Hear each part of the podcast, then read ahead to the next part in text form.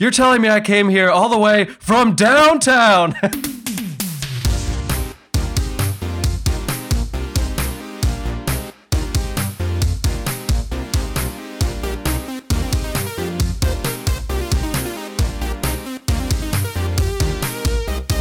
Sup, nerds? It's basketball. Welcome to Horse, a basketball podcast about everything except for the wins and losses. My name is Mike Schubert, and I am joined, as always, by my trusted co host, the swarming of many Seattle Storm bodies to Sabrina Ionescu in the WNBA opener. It's Adam Mamawala. Adam, how's it going?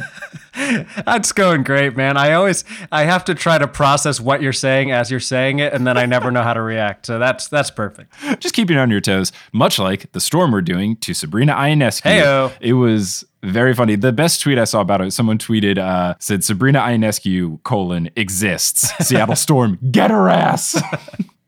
For anyone unaware, the WNBA started a couple days ago and it is very good. And the first game had at least, I think the official team of horse would be the Seattle Storm because of Sue Bird playing against the New York Liberty, who have Sabrina Ionescu, who is a rookie, but she's propped up to be like a LeBron esque figure of the WNBA. And uh, they just like first play the game, double teamed her, and she ended up doing all right, but uh, she had a bit of a rocky start because the Storm were just like, fuck her up, fuck her up. Yeah, it's like the classic veteran to a rookie, like, you ain't shit. It's Mm-hmm. like, yeah, but it's her first game and you're all over her. I thought it was great. I appreciate it. She still played pretty well, but uh, the Storm won handedly. And Sue Bird looked great. Uh, I'm so glad. She missed all of last season with a knee injury. I'm so glad Sue's back. One of the greats. So before we get into talking about some more basketball stuff, we have to take a bit of a detour into the Teal Memorial locker room to center ourselves. Uh, so how about we uh, we take a little journey over there? Let's. So, do you know who is waiting our arrival in the Teal Memorial locker room? They've got a mask on and they're staying six feet away from us as well. Well, that makes me very comforted. But who? It's our new patron. hey, and who might that be? That new patron is Ernest Mena. They are our newest patron, helping keeping the show going. And of course, they are joined six feet away behind them, and then also six feet away from each other by our existing team of producer level patrons Polly Burge, Kendra Hadley, Adam Hartwick, Wouter Vandermaiden, Salvatore Testa, Trust the Process, Catherine Lee, Siobhan Ellsbury, Shooby Dooby Doo, Godzilla got busy, Steph Curry for three. He sells seashells, LaRon James, Matt Barger, and Lobster Biscuit Expertly done. you know, I'm, I'm just trying to stay true to my craft, much like these NBA players who are now seeing go out and be very good at shooting. Uh, I'm trying to be in that same regard of all I did in quarantine rather than go out and see friends was recite this list of people keeping the show going. I mean, you are a professional word sayer. hmm I'm a I'm a wordsmith, professional vocal cordist. The instrument I play is my throat. That sounds interesting. you know what else sounds interesting? What's that? The sponsor of this episode of Horse. Who's our sponsor? Our sponsor is Tavour. Tavour is a beer app that you have on your phone. It's the best way to get beer, craft brews, and trying new and exciting labels directly to your door and then directly into your mouth and down your gullet. And what better way to get beer than not at a bar? Don't go to bars. Don't. Everyone stop. Yeah, please don't do that. So Tavour is very simple. You sign up in the app, you choose the beers that you are interested in. They have two new ones every single day, and you can add them to your personalized crate. And then as you add them, you can just ship them whenever you're ready. And the price of shipping doesn't change with the size of your order, which is very solid. I don't like when places do that. Thankfully, Tavour does not. And uh, it's more cost effective than buying and shipping one offs. So you can put together a whole little fun mix and match crate. And uh, they work only with independent breweries around the world. So you can also justify this as supporting local businesses. We all love doing that. Support local businesses and drink some beers. What's wrong with that? Nothing. And if you want to save money on top of all of that, as a horse listener, you're in luck. Because if you download the app either on the Apple Store or the Google Store, you download Tavour, T A V O U R. And if you use the code HORSE, you will get $10 off your first order of $25 or more. So download Tavour, use that code HORSE, put $25 of beer with your cart, and oh no, what's this? Now it's only $15? Hey, hey! And now beer is coming to me safely, and I don't have to go to a bar and all of that, and I'm supporting local businesses. Hooray, Tavour! Saving the world, right? Right. I mean, that sounds like a win win win win win win win win win. There's so many wins, I can't even process all the directions in which it's going. A lot of wins. So, with all of that taken care of, now I think we can get into our first true segment of the show, which uh, we all like to call Full Court Press. Get it? Like the news? Wait. I'm thinking of. No, I do get it. I do get it now. Oh, nice. I get it All now. right. Good, good, good. Yeah, you know, it took you a minute, but you got there, and that's all that matters. Adam, this episode, I think there's only one thing that we can talk about in good conscience. I think if we talked about anything except for Lou Williams' Wingate, we would be going against what makes horse horse. So, Sweet Lou, dear Sweet Lou. do you want to give a little bit of a recap for the folks who might be unaware of, of the implications of Wingate? You know what? I don't want to rob you of this experience because I can tell you're you're brimming with excitement. It's emanating out of you, so I want to give you this opportunity. Ah, it's just the perfect. What really one of the big sparking moments of Horse was the whole Bryan Colangelo collar situation, which was just a bunch of people on Twitter finding out that a front office member of the Philadelphia 76ers had a burner account where he was shit talking people, including his own players. And this was similar to that, except it was all done because of a rapper who made an Instagram story and then the NBA social media exploded. Yeah. So Lou Will is a backup point guard, shooting guard, combo guard on the Los Angeles Clippers, and he's very good. But he's a very interesting character in that he is noted for being good at basketball, but also having multiple girlfriends and then them knowing that he's dating multiple people at the same time. Rappers have referenced this in multiple songs, and then he's also known for partying so hard that he doesn't tell other people on his team where he is going to party because they can't hang the same way that he does and then perform well in a game the following day. I mean, I guess that's considerate of him. I'm, tr- I'm trying to think of how to how to frame that information. Like it is nice, but also like it's not a smart work decision. Like it's always fun to think about the NBA as like an actual business of coworkers and stuff. And if your coworker is partying like the day before a big presentation, that's going to be concerning. Right. And it sounds to me like he's trying to do a modern version of what Dennis Rodman did, which, for anyone who did not watch the Last Dance documentary, which, again, if you're not a, even a basketball fan remotely, I highly recommend watching it because it's very compelling. Dennis Rodman just left the Bulls in the middle of the season to just go party in Vegas. And that sounds very much like something that Lou Will would want to do. For sure. Also, Last Dance has now been added to Netflix. So if you already have Netflix, now you can watch it and you don't have to deal with ESPN's website and all of that. That is true. So with Lou Will, he, in this particular instance, got an excused absence to leave the NBA bubble because tragically he was going to the funeral, the wake, the showing. I don't know exactly what it was. Um, something in memoriam of a, a family member, someone close to Lou Will. And he was allowed to leave the bubble. And then they have normal quarantine procedures for if you leave for a family emergency and come back. Usually there's just like three days worth of tests you have to pass. Now, the problem is that after he went to this ceremony, uh, there was posts by a rapper named Jack Harlow. Do you know who this guy is? This was another I, feel very old moment. No, I actually, I actually do know who he is. Yeah. He's- what kind of rapper is Mr. Jack Harlow? Um, well, he's from Louisville. I know that. Uh, he has a very popular song called "What's Poppin'" that uh, references John Stockton. Probably not in a way that we want to endorse, but he has a line in the song where he says, "I can pass that B word like Stockton." So he's got a lot of women around apparently. He he's very popular from that one song. He's a young guy. I think he's like 20, 21, but he's he's definitely kind of been on the come up in the in the rap world. So now I feel good because I am older than you and I knew who Jack Harlow was. There you go. I, I, this is my hello, fellow kids moment. so Lou was photographed with Jack Harlow at a gentleman's club, which is what their official name is, which I, I don't understand. I was listening to an episode of the Lowe Post where Rachel Nichols made a very good point. They were talking about the whole Wingate situation, and she said that uh you know, you're going there for the girls dancing. It should be named after the girls. Like it should be like a strip club or you know, call it like something that gives credit to them. She's like, no one's going there for the gentlemen. So I think that's a, a good point by Rachel. No one is going there for the gentleman, and no one is going there to be a gentleman. Not at all. Like I don't know at what point they decided that was going to be the branding, but it makes no sense. Yeah. So he was photographed with Mr. Jack Harlow at this uh, establishment, and there was a selfie of Jack with Lou Will. Lou Will was tagged in it, and then there was also a photo from the DJ performing that night, and also mentioned that Lou Will was there. Now, there immediately were people taking screenshots and this happened like late at night. I happened to be up late working on podcast stuff and i saw it break on reddit nba like 1.30 in the morning. And then of course i stayed up till 5 in the morning to like reading everything about it. But basically Jack ends up deleting that post because I'm sure Lou Will freaked out, rightfully so.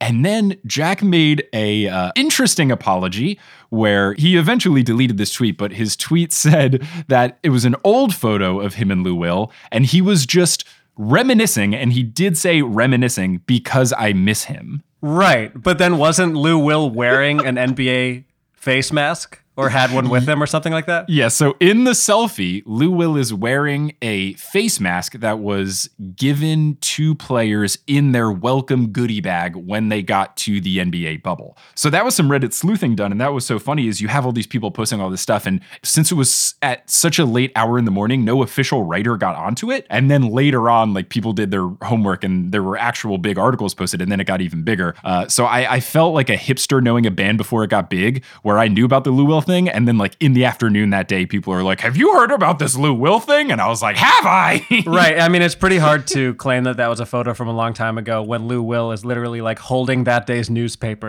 in the selfie. What's also so funny about saying it's an old picture is that you would have to be under the belief that there was a picture of them at this gentleman's club like sometime between April and June, I guess. like it's an old photo, but not that old. And oh man, I haven't seen my friend Lou Will in like over two months. So I'm gonna post a photo about him. yeah, none of it was a good defense. Also, can I just say, why the hell are strip clubs open? I just gentlemen's clubs, whatever you want to call them. What are what are we doing? So here's the next wrinkle is that they also serve food at this gentleman's club and that was lou will's initial defense is he laughed it off i think he tweeted he said immediately he tweeted like lol ask anybody what my favorite restaurant in atlanta is uh, and to lou will's credit Ros Gold Onwude, who is a NBA reporter, she did a lot of stuff for the Warriors. She posted a link to a YouTube video that they put up in April where she was interviewing Lou Will about his favorite places to eat, and he listed Magic City because of the wings, which seems like a ridiculous claim to make. You know, in fairness, Magic City is. I, I, I, know nothing about gentlemen's club culture, but I have heard of Magic City in so much as it's mentioned in a lot of rap songs. Like I feel like Drake mentions Magic City a lot, and that's a thing. I perhaps they have good food, but saying that you were at a gentleman's club for the wings is kind of like saying that you read Playboy for the articles. Like, I don't know that I really believe you. Also, who reads Playboy right now? But you get what I'm saying. Yes, no, for sure. And I've never been to a, a strip gentleman's establishment, but I do know that it's usually a thing where they try to have these obnoxious food deals where the price is so good that you can't say no. Like they'll do surf and turf for like $10 or something, where you don't know if like, does this mean the food is really bad or they just really want to get people inside the door? I know something is wrong, but where is the deal? Like, where am I getting screwed over? You know, I've never had the wings from Magic City, so I guess I can't judge but it seems like a pretty poor excuse. Now, have you seen a photo of the wings from Magic City? I have seen a photo of the wings from Magic City. Now, I saw that photo those wings look really they tasty. look fantastic. they look, so they look really good. Oh. oh. my gosh, they look very good. And I'm not even a wing guy. I think that buffalo wings are some of the most overrated food out there because it's just like smaller, worse chicken that we've made spicy and now it's a thing. But these particular wings that some reporter put a photo of them up and it made its way around NBA Twitter. We'll obviously put a link to this on the website of horsehoops.com. They look really tasty. Let me tell you something. If I had seen that picture of those wings from Magic City, in my research for our previous episode, it would have made the top three of stadium foods, possibly. For sure, it looks really good. The other wrinkle that backed up Lou's claim about the food being the reason he was there is that there are a line of wings on the menu named after Lou Williams. What are they? So the Lou Williams branded wings are called Lou Will Lemon Pepper Barbecue, which does sound incredibly delicious. Sounds very good. I'll also let you know that the other flavors on the signature style section are Uncle Jeff Honey Jerk, Justice Magic, okay, and Juju Rude Boy Jerk, which I would be ordering right the fuck now if I lived in Atlanta. Even if you didn't like it, just to be able to say it. Yeah, I'd pay $15 just for the experience to say that to a person and then them know what I meant and then give me food in response. Oh my goodness gracious. Well, I guess maybe Lou was onto something. Maybe we're judging him too soon. So Lou's claim is that he was just in there to go in, get the food, and leave. Now, I could believe him if you didn't see all the photos. Of course, we'll post all of these photos on the website.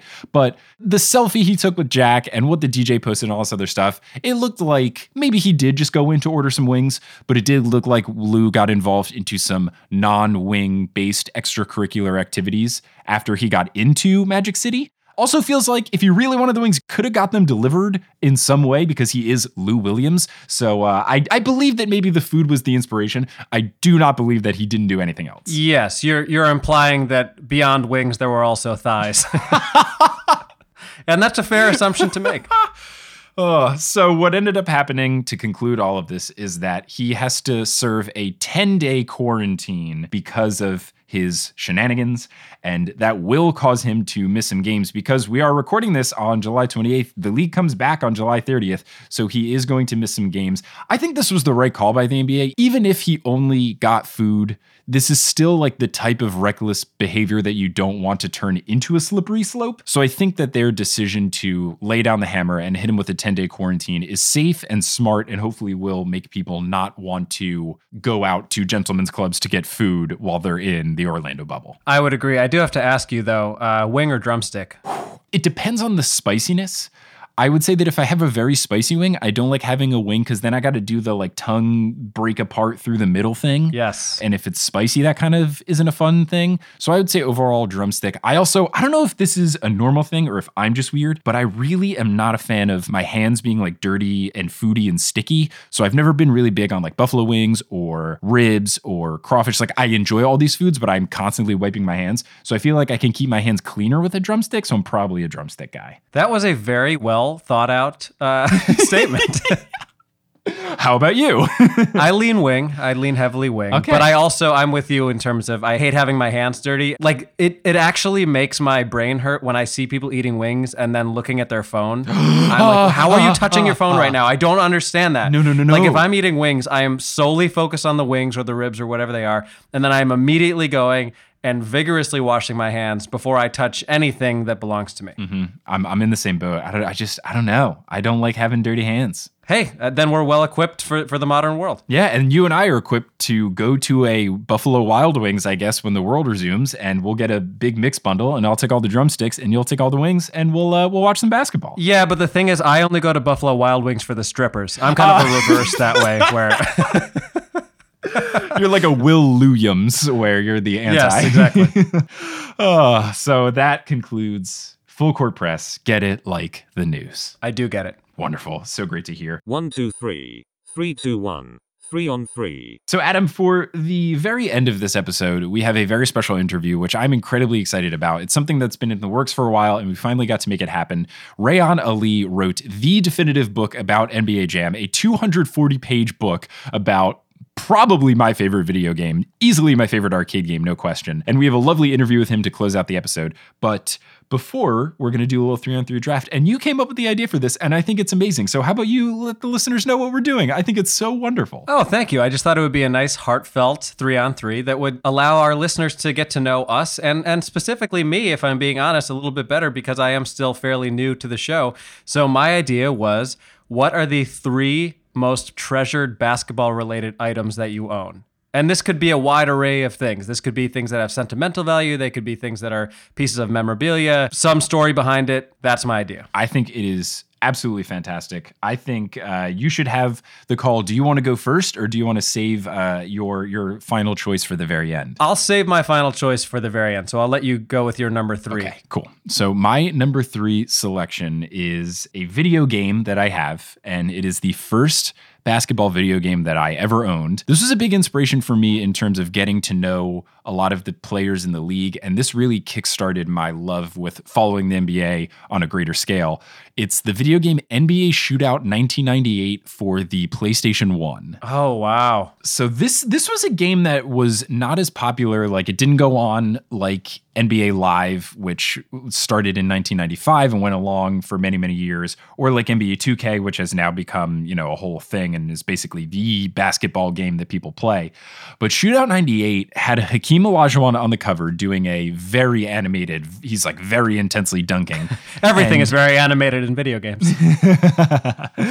his facial expression is just fantastic. And the game just has such a stellar opening credits that involves like a basketball flying through an arena and then eventually ends with the basketball crushing through the floor. And then there's lava underneath the floor. And rising out of the lava is the logo that says NBA Shootout 98. It was just so very fun. I remember playing as the Bulls almost exclusively because I was obsessed with Michael Jordan when I was six years old, as I think all six year olds probably were. I will say that Michael Jordan did that thing where he doesn't give his image and likeness to video games all of the time. right. So it's like roster guard number 99. Roster guard number 99, he had a mustache, which Michael Jordan does not have, but he was very good. Uh, so you knew it was Michael Jordan, even though it wasn't Michael Jordan. And I remember I used to always move Steve Kerr to the starting point guard because my dad said he liked Steve Kerr. So I'd always sub him in for Ron Harper. The game is so fun, but the best part about the game, and maybe I'll have to find a way to get the audio from it and do a whole three on three on just this. But the announcer, much like the NBA Jam announcer, makes the game. The way that he announces players when they dunk the ball is so fantastic. So like when Hakeem dunks, he goes like Hakeem Olajuwon, and when Clyde Drexler dunks, he goes Clyde the Glide Drexler, and there's just every single player in the game had one of these things, like Tom Gugliotta. Like it was so great. The way you're doing it almost has the cadence of like a like a preacher in a tent. Uh, it's just so great and just brought me so much joy. And I absolutely enjoyed playing this game so much. And I still have it because my PlayStation 3 can play PS1 games. And every now and then I pop it in and load up a game and deal with the terrible control system and awful graphics so that I can hear my announcer scream my players' names. I love it. I love it. That's a great number three. My number three is a framed photo of a scoreboard. And the significance of that photo is that it is the one game that my incredibly horrible Catholic Youth League basketball team won in five years of playing games. We were so bad. I played for a team called St. Joe's. I was with my friend Tim, and I was good. Like, I was a fairly good basketball player, but I should never be the best player on a team. Mm-hmm. It's almost indescribable how bad we were at basketball. Like, we were like the Bad News Bears, except for Catholic Youth League basketball. I don't know if you ever played in a league like that, but we were absolutely atrocious. And I think it was our senior year, we finally played a team who was somehow worse than we were. And we managed to hang on and win the game. I think it was like 70 to 68 or something like that. And one of the parents took a photo of the scoreboard, and it's so sad. But she made copies of it for everyone and at our banquet at the end of the year, which was always kind of an ironic banquet, given that we had never won, gave framed photos of the scoreboard to every player on the team. Gosh, that is incredible. Yeah, but what I feel badly about is that my best friend, who is the reason I played on that team, he was sick that week and he missed it. Oh, no. yeah, tough break. Yeah. Hey, a win's a win, man. A win is a win is a win. So my number two is a piece of basketball equipment. It is my very recently retired basketball shoes, a pair of Kobe 11s Elite that I made custom myself on NikeID.com. Or I guess I think they've rebranded to Nike by You, where you can like custom design like all the colors and designs of the shoes and stuff. Nice. But it's the first like truly nice pair of basketball shoes that I ever bought for myself. And in the face, I got them like pretty soon after I graduated college and was in the working world. And I was making my first big boy purchases like a mattress or like nice sunglasses or nice headphones. And my old basketball shoes were starting to lose their grip and stuff. Uh, so I ended up making this custom pair. And Kobe had these really cool shoes. This was after his Achilles tear injury. So the shoe design was a little bit inspired with that in mind. There's like four etches on the back heel because he got four really big stitches in the back of his heel when when you have the Achilles surgery. And then they had this like custom material on the side that did the pattern and it was all different sunset colors because it was like the twilight of his career because he was retiring in a couple years. So the design that I chose was one that starts blue on one side and goes to orange on the other. So it looks like Knicks. And then it's got like little shades of pink in the middle too, which I thought was really sweet. And then on the back heel, you could customize like there are all these different logo options. And one is like the Nike logo, and then you could have a city abbreviation. So you could get like NY for New York or CHI for Chicago. And uh, for some reason, they have NJ for New Jersey. So I got that on the back. And then you could cut, I customized like the inside to have like number 17 on the tongue and all this stuff. And it was just like, they're really nice shoes. And it was the first time I really spent like a good chunk of money on basketball shoes that weren't either like hand me downs or just from like a clearance rack or something. It, it felt nice and they lasted me for a very long time. But then the most recent time I played in them, I, I hurt my foot and I'm like just now feeling better from it. So I think it's time to safely retire them. But I will keep them forever near and dear to my heart and never get rid of them. Absolutely. And, and you'll have to post a photo of those. Yeah, yeah. I like them a lot. They were great. I think they look very cool. And I would always Lysol wipe them down after I played so that they would uh, last as long as they possibly could and not get like dusty and gross underneath. I like it. My number two is another sentimental one. It is a basketball that is, it is not, I don't believe it is a Bulls basketball, but it is Bulls colors. It's alternating red and black. And it is a ball that is signed by all of my friends Oh, yo! from Illinois when I moved. that is so cool. Yeah, so when I, I moved in fourth grade, we moved from the Chicago area out to New Jersey, and my friends had arranged a surprise party for me. And the thing that's miraculous about it is I think the surprise actually worked. Like, my memory of it is that I was kind of disappointed in the way that people are, that you think someone's going to have a going away party for you, and then it just seemed like nobody was doing that. And then my, my best friend Jason, I think, was the one who organized it and was like, oh, you know, come over for one of your last nights. And then all of my friends were there and they had all signed this basketball. And that was like my parting gift because I was such a huge Bulls fan was this uh, red and black basketball that was signed by all my little my little Illinois buddies. That's fantastic. What was it like moving when you were in fourth grade? Because I moved from New Jersey to Texas after eighth grade. So at least that was like a nice bookend. I graduated something. I was going into high school. It was already like a turning chapter. Fourth grade feels like right in the middle of stuff. So how, how was dealing with all of that for you? Well, I mean, I think the counterpoint to that is if you're in eighth grade when you move, you're already more established in one place. So I imagine that could have been tough for you to be like, I don't know anyone from middle school to now go into this kind of frightening experience of high school. For me, I think I was young enough that when you're, you know, nine, 10 years old, it's fairly easy to make new friends in a new place. I think it was it was harder on my sister because she was in seventh grade. Oh, that's the worst. Like middle Oh, middle the school, yeah, middle school is already kind of miserable. So to then be moving in the in the middle of it, I think was pretty difficult. I, also, there were minor cultural things that were different in terms of the vibe in the Midwest and then the vibe in New Jersey, and so there were some some fun and interesting mishaps. My favorite of which is that in the Midwest, people refer to soda as pop. Oh, yeah. And my sister was asking somebody where the pop machine was. And for some reason, they thought she was asking where the pot machine was. Ah. And they were like, I don't know where you came from, but we don't just have a machine that sells that in middle school. Maybe in the future, when uh, marijuana is legalized, you will see a pot machine. But even then, probably not in the middle school. You wouldn't think. You would think not. So my number one most cherished basketball related item is something that I believe I posted on the Instagram account or something, and and uh, I know that you have seen uh, is a a signed Walt Frazier big framed photo that I have. It's now thankfully hanging up right by our entryway in me and Kelly's new place. For a while, it lived on the ground because she was like, "Where are we going to put this giant photo of Walt Frazier?" So it's pretty big. Like, so for a while, it was laying and decaying, but now it's hanging and banging.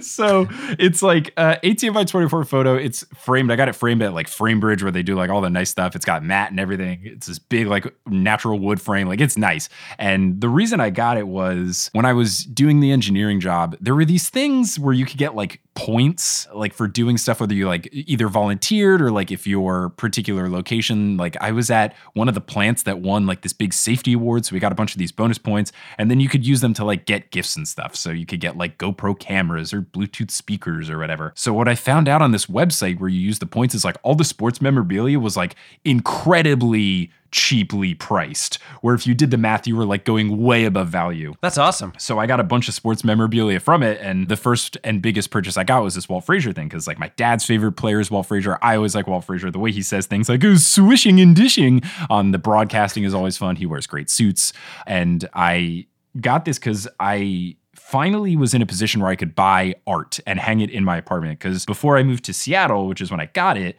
I was in this rotational program with engineering. So I was moving every six months. So I didn't have like a lot of stuff. I would always just move with like two suitcases full of stuff.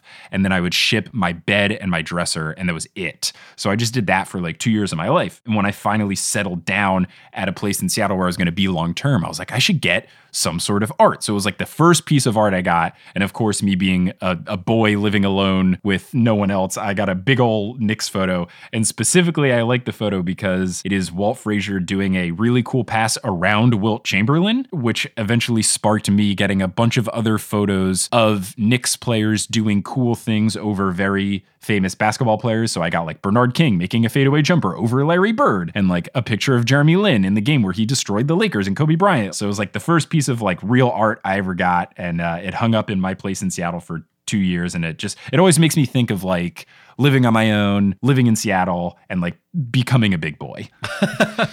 I love that, and also I, I love that Kelly still allows you to display it in your apartment. Yes, it was it was very nice of her. She's very patient with me in terms of like the stuff that gets hung and not, and she likes the photo enough, and it fits pretty well in her little entryway. So she has given me the pass to let me hang it there, uh, and I thank her for it. I love that. Um, my number one, it, it pertains to my favorite basketball player of all time, Michael Jordan. Yeah. I believe, I don't know if I'm going on a limb here, but uh, I believe that I'm not the only person who has that as a favorite basketball player. just a guess. Just a guess. There's a couple. There's a couple. But as I've alluded to before, I grew up in Illinois at the peak of Jordan's fame. So we moved in 1996, like literally, you know, a couple months after they had won the championship. They were 72 and 10 that year, just an unbelievable team. And we were very much middle class, if not more like lower middle class. So a lot of the things that I would have wanted, like a you know a fancy jersey or or Air Jordans, like it just was not something that was feasible. And my dad worked for MetLife at the time, and MetLife was one of the sponsors of the Bulls. And in my love for Michael Jordan, when I was I think in second grade, I had written this poem to and about Michael Jordan, about how much I loved him and I cannot find it. I'm gonna have to try to track it down. Oh, I, I think my parents yeah. must have it somewhere. But I do remember one line of it was, uh, "I love the way you steal. You're better than Shaquille O'Neal." Heck which yeah, I'm baby! Very proud of. It's a hot take on the, on horse where we love Shaq, but I mean, he. I think Michael Jordan is a better player. Shaq is great. Shaq is great. But it was it was the sort of poem you would expect from a second grader, which is like, "I love the way you fly so high up in the sky. I love the way you shoot." and the way you dunk to boot. Exactly. Uh, and so my dad evidently knew somebody who was fairly high up at MetLife, and he somehow got this poem to this guy, and this guy got it to Michael Jordan or to Michael Jordan's people, and all of a sudden, I'm seven or eight years old, and my dad shows up with this package, and it's for me, and it was an eight by ten signed Michael Jordan photo. Oh, It like it absolutely blew my mind. And it's still in my room at my parents' house. I've always considered it my most prized possession. Literally to the point where like, you know when you have those weird ideations when you're a child about like, "Oh my gosh, what if the house burned down?" Yep, like yep, what yep, would be the thing. I would grab? Like that was the one thing that I would always grab. And I think just the idea that I could hold something in my hands that Michael Jordan held in his hands was more than my small child brain could imagine. You know, Michael Jordan doesn't necessarily have like the best reputation of always being a wonderful person all the time or or necessarily being gregarious with fans or that sort of thing. But I mean, that meant a, a huge amount to me at that age and still does. And a cool side note about that entire story is that when Michael Jordan retired from the Bulls for the second time, so this is 1998, we were in New Jersey by that time, and NPR, which my mom listens to religiously, was doing something where they were taking submissions about people who had cool stories about Michael Jordan. And I think she must have submitted the story saying, like, you know, my son wrote this poem and uh, my husband brought it, to, you know, blah, blah, blah. And NPR had me read the poem on air. Yo. So when I was like in sixth grade, my mom came to pick me up from school. I remember it was like before cell phones, so I got like a call down to the office, and it was my mom saying like, "Hey, NPR wants you to read this, but we need to go do it now." And I think we went home and I did it over the phone or something. So somewhere that exists. I've found the archive on NPR, but I can't figure out how to actually get access to the sound. So Ooh, I know I'm teasing a lot of things that I might not actually have, but if and when I do find the poem itself and the reading of it from very high pitched voice, you know, 11 or 12 year old me, uh, I will definitely share it. But it's something that I always, I think, cherish. And uh, not only for the physical item itself, but just what it represented for me at, at that time. That is so awesome and so heartfelt. And I just love that we did this segment. My heart is so full. My heart is also very full in this moment. Oh, so to quote Michael Scott, I think. so, with that complete, we have a very special interview for this next segment of Horse Here. We are going to be talking about a book that is about a game that is so near and dear to my heart. It is something I think about often, I play often, and now I've had the opportunity to learn about it from this book, which makes me so incredibly excited. So, joining Adam and I today is Reyan Ali, the author of NBA Jam. Reyan, how's it going? It's going great. Thank you guys so much for having me. Thank you for coming on and getting to knowledge us and teach everyone more about the most perfect basketball video game to ever exist that will ever exist. Absolutely. And it is definitely the most perfect. I will I spent 4 years learning about it. So I'll, I'll verify it's the most perfect. I'll co-sign that. Four years researching it after presumably a lifetime of playing it. Yes, yes, definitely. Yeah. I started way back when I was maybe 10 or 11. Yeah. So it's been a very long ride with me in NBA Jam. That's fantastic. I will say, I think we can probably go on record and say that this is the definitive book about NBA Jam and that I don't know of any other book about NBA Jam that exists and the fact that this book is over 200 pages, which I was very pleasantly surprised to see. I appreciate that. Yeah, there isn't really much competition out there. There's an NBA Jam strategy guide from like 94. There's one of those little pocket NBA Jam guides from like 95, I think. Um, there's a cool autobiographical story, or no, no, it's a bunch of short stories from this writer named Brian Auleux called Enter Your Initials. That's another NBA Jam book. But that being said, though, I will happily take the mantle of definitive NBA Jam book because somebody needs to have it. Just starting from the beginning, in terms of going from playing NBA Jam to writing a book about it, how what is your relationship with it? When did you first start playing the game? Like what made you such a fan of it that you wanted to go the ultimate next step and write a book about the game? So, just to give you a little bit of background on my writing career, I started writing, I think in it was was 2008. It was actually before I even graduated college. So for years, I was a freelance writer. I was doing lots and lots of musical articles. So like if you'll open up an old weekly paper and you'll see a little preview of a band that's coming to town, or you'll see like a little small column and spin, something like that. That's kind of stuff that I would write. So I was a music writer for many years to about 2014. And I really wanted to do something more substantial after doing these short columns for so long and these short pieces for so long. So I pitched a couple of music books, and both of them ultimately were rejected. It happens. Um, but then in 2014, I found this publisher called Boss Fight Books. And the whole idea with their press is that they do individual books about individual video games. So, yeah, so I learned about them in 2014, but a year later, they had an open call for pitches. And they said, Yeah, pitch your book to us. So I racked my brain. I thought, what is a video game that I would seriously have a shot of getting them to accept? And then something that I also love enough that I'd be willing to dedicate so much time to it and make it really good. Um, and I was like, oh, of course, NBA Jam. It was one of those things when I had that revelation immediately after, I thought, why didn't I have this revelation a minute earlier? Because NBA Jam was just so popular and so big once upon a time. And the fact that the only people that are really still talking about it are people of a certain age and older, and there's such a small subculture devoted to it. I wondered what happened over there. You know, how do you go from having a game that made a billion dollars in the arcade, and that's in quarter slash tokens, a billion. Going from that to the point they're not even making games anymore. So yeah, so I pitched it back in 2015. I went way above and beyond. I think most people will do pitches about eight to ten pages long for boss fight books. I did 37 pages. I Hell just yeah. wanted, I just wanted the book right there. Like they knew they just said basically the book's already written right here. And I, you know, this is before I'd ever gotten anybody to sign off on anything. Yeah, it's it's a lot of fun. It's all about the rise and fall of NBA Jam and about what happened to Midway and that whole era of arcade games that's really kind of long gone now. Well, yeah, and I, you know, I was thinking about this recently because I, unfortunately, I was thinking of like what are the last few things that I did in a pre-COVID world that now I would think of as being probably pretty gross, and one of them was going to like this dive bar in New York where the whole idea is it's a bunch of old arcade games and everything is just intentionally filthy. And I played NBA Jam in like mid-February in New York, which in retrospect probably pretty risky. But I, I wonder, you know, how do you? Obviously, arcades are not what they used to be, but do you see a world where people even play arcade games moving forward, especially in light of everything that's going on right now? Yeah, yeah. I would say that once all this clears up and once life gets back to normal, I think people are going to go back to that. But I mean, like, think about concerts where everybody's squeezed tight into a small club. After coronavirus, at some point, life's going to go back to normal. So I definitely think people will go back to the arcades, although hopefully that arcades will finally have some kind of hand sanitizer there or Clorox wipes In fact, they probably don't even need that now because people are washing their hands before they come to the arcade. They needed that in the 90s and the 80s when that stuff was so nasty. Like that was disgusting back then. The cigarettes burns. Oh, so yeah. In retrospect, they should have started this a long time ago. Yeah, I mean, I think the the uh, stickiness was part of the charm. You knew that somebody had spilled a soda on the arcade game before you just got there. Exactly, exactly. Yeah, you knew a guy had just burned out his last cigarette on the side of the cabinet. like, oh, that's where he was. Yeah, yeah.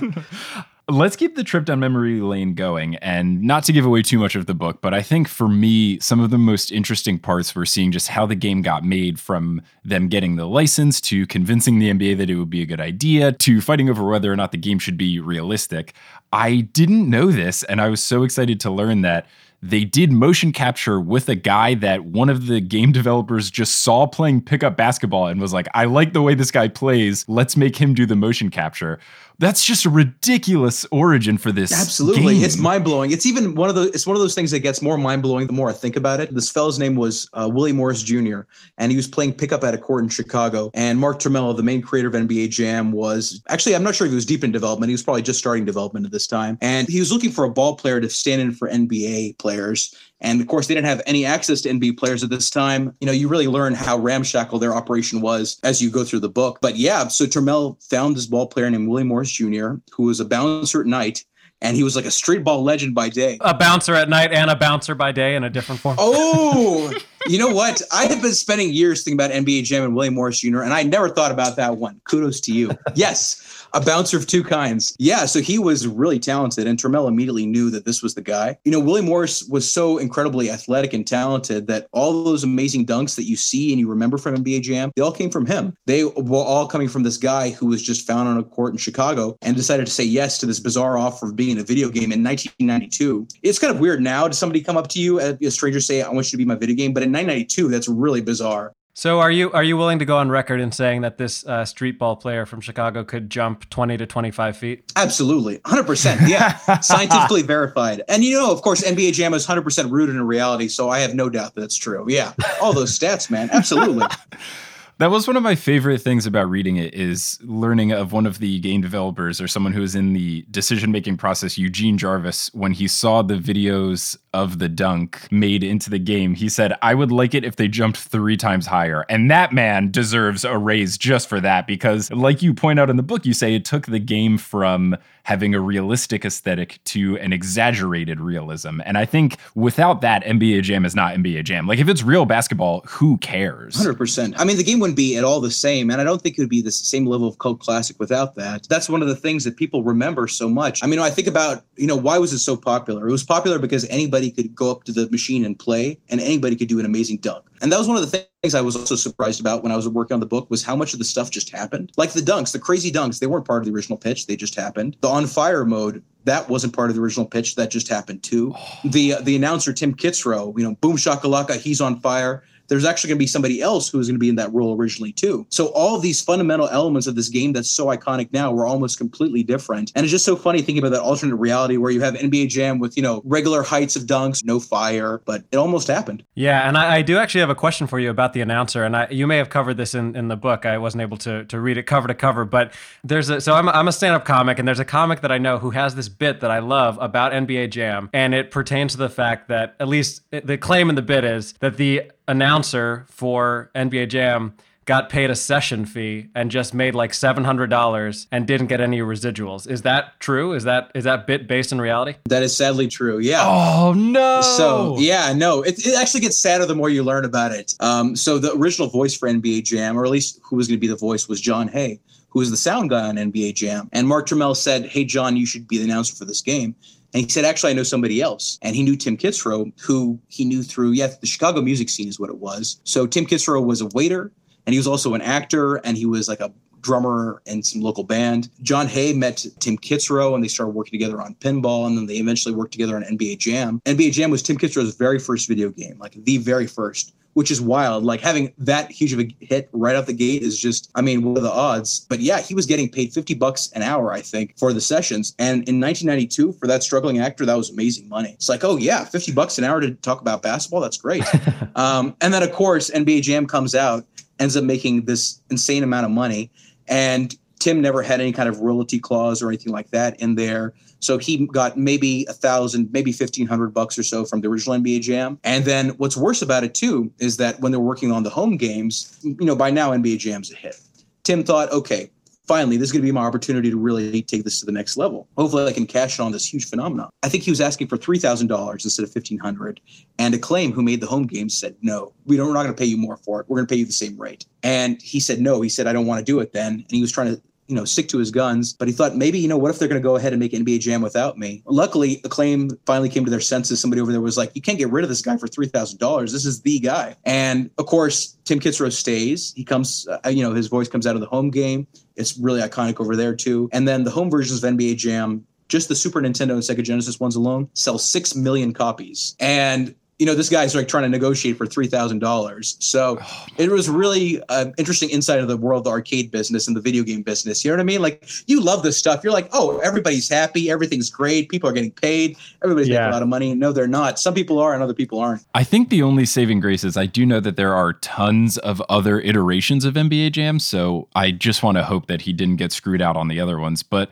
that leads me to a question that I had for you because there were so many different versions of NBA Jam. You have the original, then you have Tournament Edition, which is my favorite, the ones that they made for the home game systems. I have an iPhone game that I've been playing ever since college that I still play when I'm bored. There are so many different spin-offs like NBA Showtime too.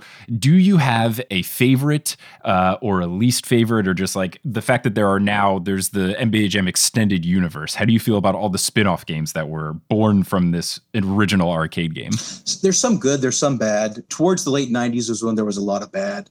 So that was when Acclaim took over uh, the NBA Jam license. So just to give you an idea of the lineage, you've got Midway uh, making all the arcade games, the original NBA Jam and NBA Jam Tournament Edition. Then Acclaim comes along, makes the home games for NBA Jam and NBA Jam Tournament Edition. By now, NBA Jam is a cash cow, so things go how they went.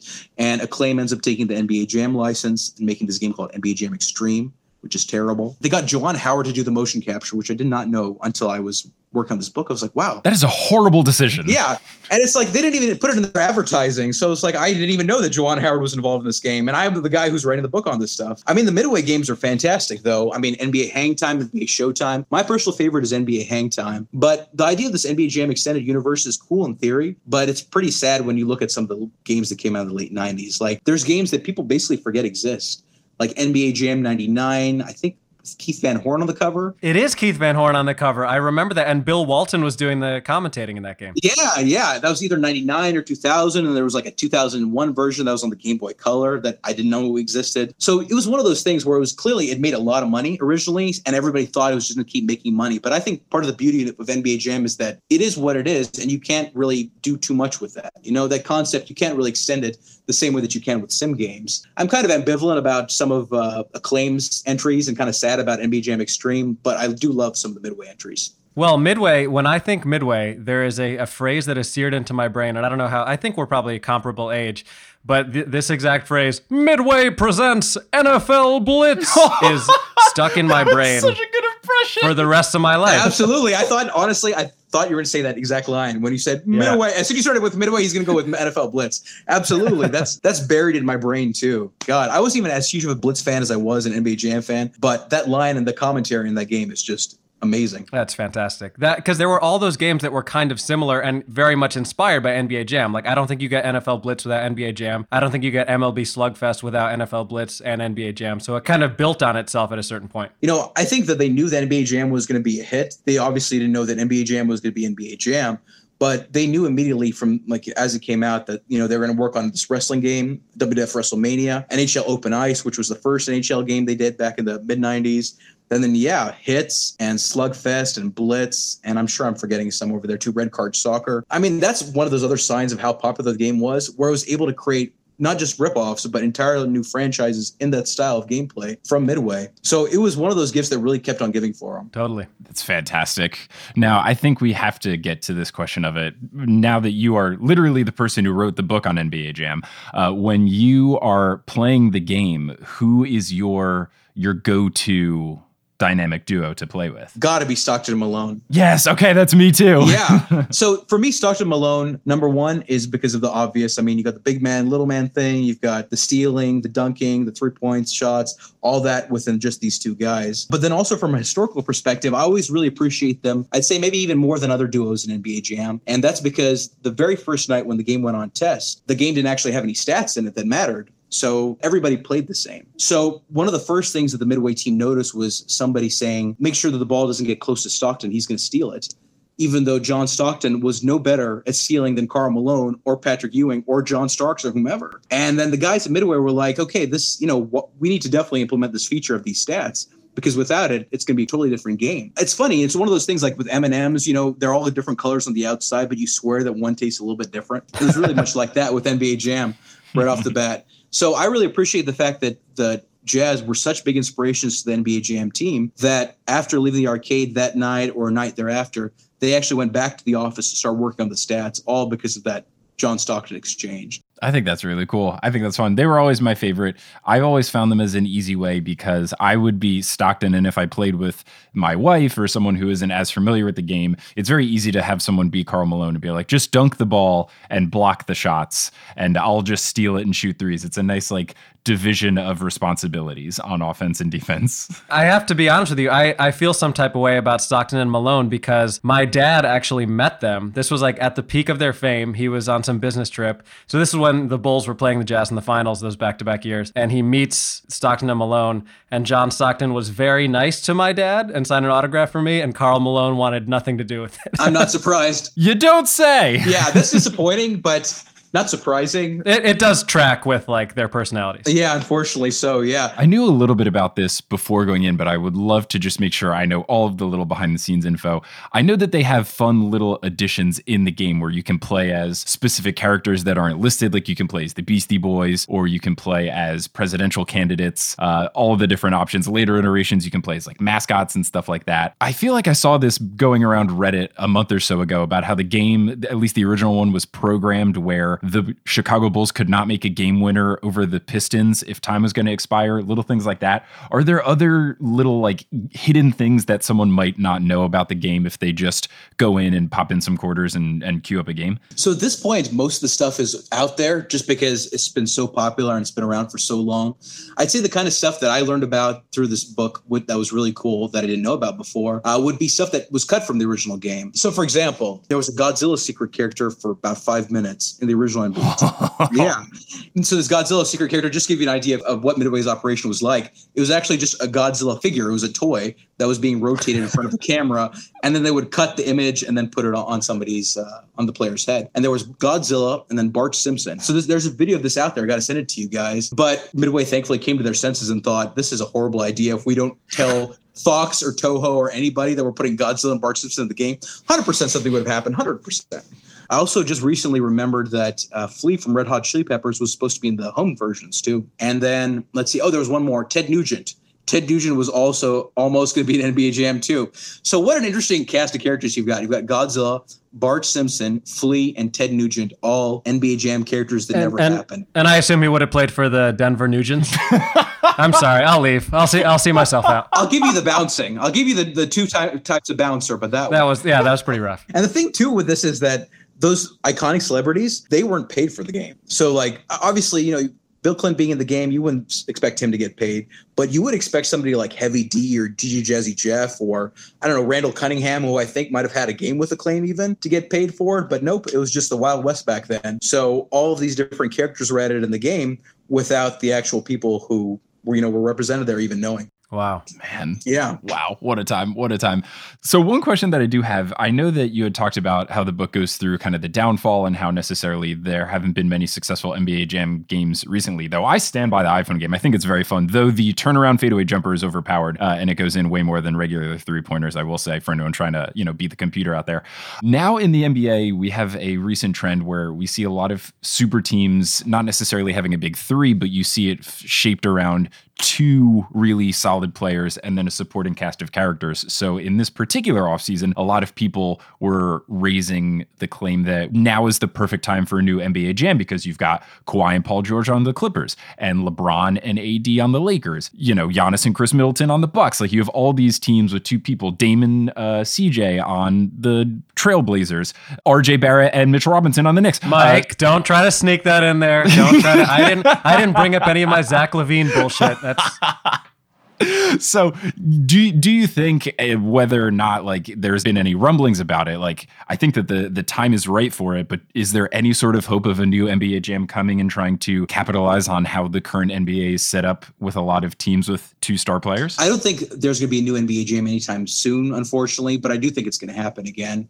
So yeah so some of the research i was trying to do for the book was figuring out you know who actually has this license now. Like why did ea make that game in 2010 and 2011 and then not do anything with it and I wasn't able to find a whole lot of information out. Uh, but from what I understand, EA held the license to the game through, I think, 2019. They might still hold it today. I don't necessarily think so. But yeah, now's the perfect time to bring back NBA Jam. I mean, I think NBA Jam would be best brought back if you kind of lower people's expectations. I mean, you get them hyped for the game, but you don't say this game is going to be as big as the original NBA Jam. This is the exact same thing because it's clearly not going to be and it's never going to be. It would be great if it came back. I don't think it's going to come back anytime soon, unfortunately, because if EA still is anywhere near the license, they just don't really want to do anything with it, which is really peculiar because that game, actually, that iPhone game, um, and the one that was on uh, the Xbox and PlayStation systems was actually a big hit. It was on a pretty small budget and it sold a ton of copies. And the whole team was thinking, okay, you know, we're going to do NBA Jam again, or at least something else will come of it. But nothing happened. That said, though, you know, with a franchise like NBA Jam, like it will come back someday. I absolutely, absolutely believe it. I just don't think it's going to happen the next year or two. While this is the time to do it, unfortunately. There is, I believe, I heard about them making. I forget the name of the company that does it, but they make like refreshed versions of old school arcade consoles. Aren't they doing one for NBA Jam that at least was originally going to come out like in the fall of this year or something? I yeah, like yeah, it's called it. Arcade1Up. So yeah, the whole idea is that they do uh, smaller. I think it's like three quarter size arcade machines, arcade cabinets. And NBA Jam came out, I think maybe a month or so ago, which was super cool. I wasn't expecting that to happen because I know there was this huge issue with it. But yeah, there's actually some players missing from the game, and I haven't gotten a chance to play it myself, but I really want to because I've I've heard that actually Reggie Miller decided to not opt into whatever the agreement was or wasn't on there. So no Reggie Miller in NBA Jam. Fucking yeah. That's good riddance. I mean, come on. oh, I hate Reggie Miller. I'm a Knicks fan. oh God. Then, okay, in that case, then we can celebrate. We'll pop champagne. yeah, yeah. No, it's super cool. And that, yeah, that came out maybe a month or so ago. And I think you can get it at a couple of different retailers. There's Walmart and Best Buy, maybe GameStop. Yeah, I haven't had a chance to play it myself, but it looks amazing. The idea of NBA Jam in your home is just so cool. I agree. I'm gonna have to start putting uh, all the quarters that I would be spending at arcade games into a piggy bank so I can get one in my home where I can wash my hands all of the time. Well, Reyan, thanks so much for joining on and sharing a little information about your book, the game. If people want to find your book and, and read it, where can they do so? Yeah. Where can they get it? Uh, so NBA Jam the book is over on Amazon, and yeah, you can just look up NBA Jam the book, and I'm not too hard to find over on Amazon, over on the publisher's website, bossfightbooks.com, and then in the event that you want a signed copy of the book, I've also got a Twitter account that I use as kind of a like a throughway for signed copies. Um, so yeah, I'm at at NBA Jam Book on Twitter. Just get in touch with me if you want a signed copy. It's like five bucks more than uh, the copy off of Amazon. Um, thank you guys so much for having me on. It's so cool to be able to talk about NBA Jam. And honestly, I geek out all the time still about NBA Jam, even though I spent four years working on this book and I've spent so much time thinking about it and talking about it. But yeah, what a special game. Sorry, my love for NBA Jam has taken my plug way off the rails. No, by all means. Speaking of which, do you charge extra to write Boom Shakalaka along with the signature? oh no, that's part of the deal. That's complimentary. Oh yeah, it's complimentary, and I throw in trading cards. So if you get a signed copy, I say like name some teams um, or some players, and I see what I've got in my collection, and you get some cards right from my old collection in the '90s. Nice. That is awesome. That's a great deal. And then you also don't have to buy a book from Jeff Bezos. So everyone's a winner if you get a signed copy. The reality is with Amazon, you got to use it, but they take like a really high cut. It's like 30 or 40% or something. So we'll put a link on the website of all the non Amazon ways to purchase the book, uh, such as the digital copy, which I have, which works great. I love it. It's a good little PDF that I got. Yeah. Bossfightbooks.com if you don't want to support Jeff Bezos and his, if you don't want to add to his empire of billions. so. For sure, for sure. We all we all don't want to do that. Well, Reyan, thank you so much for joining on. We really appreciate taking the time. And uh, I will have to say that I think you did very well in this interview. So very clearly, I think that uh, he's on fire for the whole there time. it is. God, I love it. I'm loving this. I wow. I don't think I was prepared for these level of puns and the imitations. Man, I'm digging it. Thank you guys so much for having me on. That was a blast. Of course. Thanks for listening to this episode of Horse Hoops, hosted by Adam Mamawala and Mike Schubert. Today's episode was edited and mixed by Misha Stanton. The social media is run by Mike Schubert. The music is by Bettina Campomanes. The art is by Allison Wakeman, and the website is by Kelly Schubert. Thank you to our producer level patrons Polly Burridge, Kendra Hadley, Adam Hartwick, Wouter Vandermaiden, Salvatore Testa, Trust the Process, Catherine Lee, Siobhan Ellsbury, Shooby Dooby Doo, Godzilla Got Busy, Steph Curry for three! He sells seashells.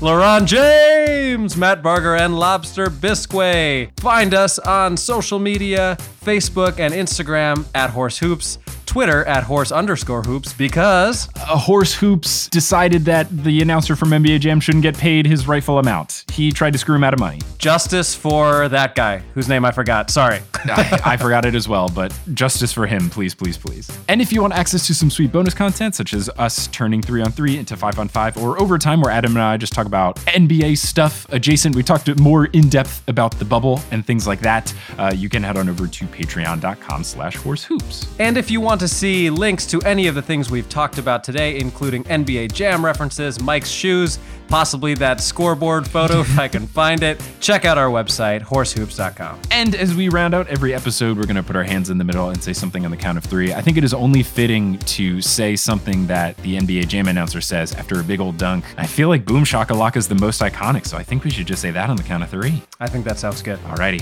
one, two, three. Boom shakalaka! Wow, that was pretty good. Yeah, that's pretty solid. Gosh, it's just so satisfying. They're so, oh, they're all so good. Kaboom! Uh, incredible. We're gonna we gotta get that guy in the pod. I'm gonna start sending some emails. Reach out. We got he, he can't be that hard to find. Can we start a GoFundMe for him? yeah, I just feel so bad. I hope he got some sort of royalties out of something afterwards, man.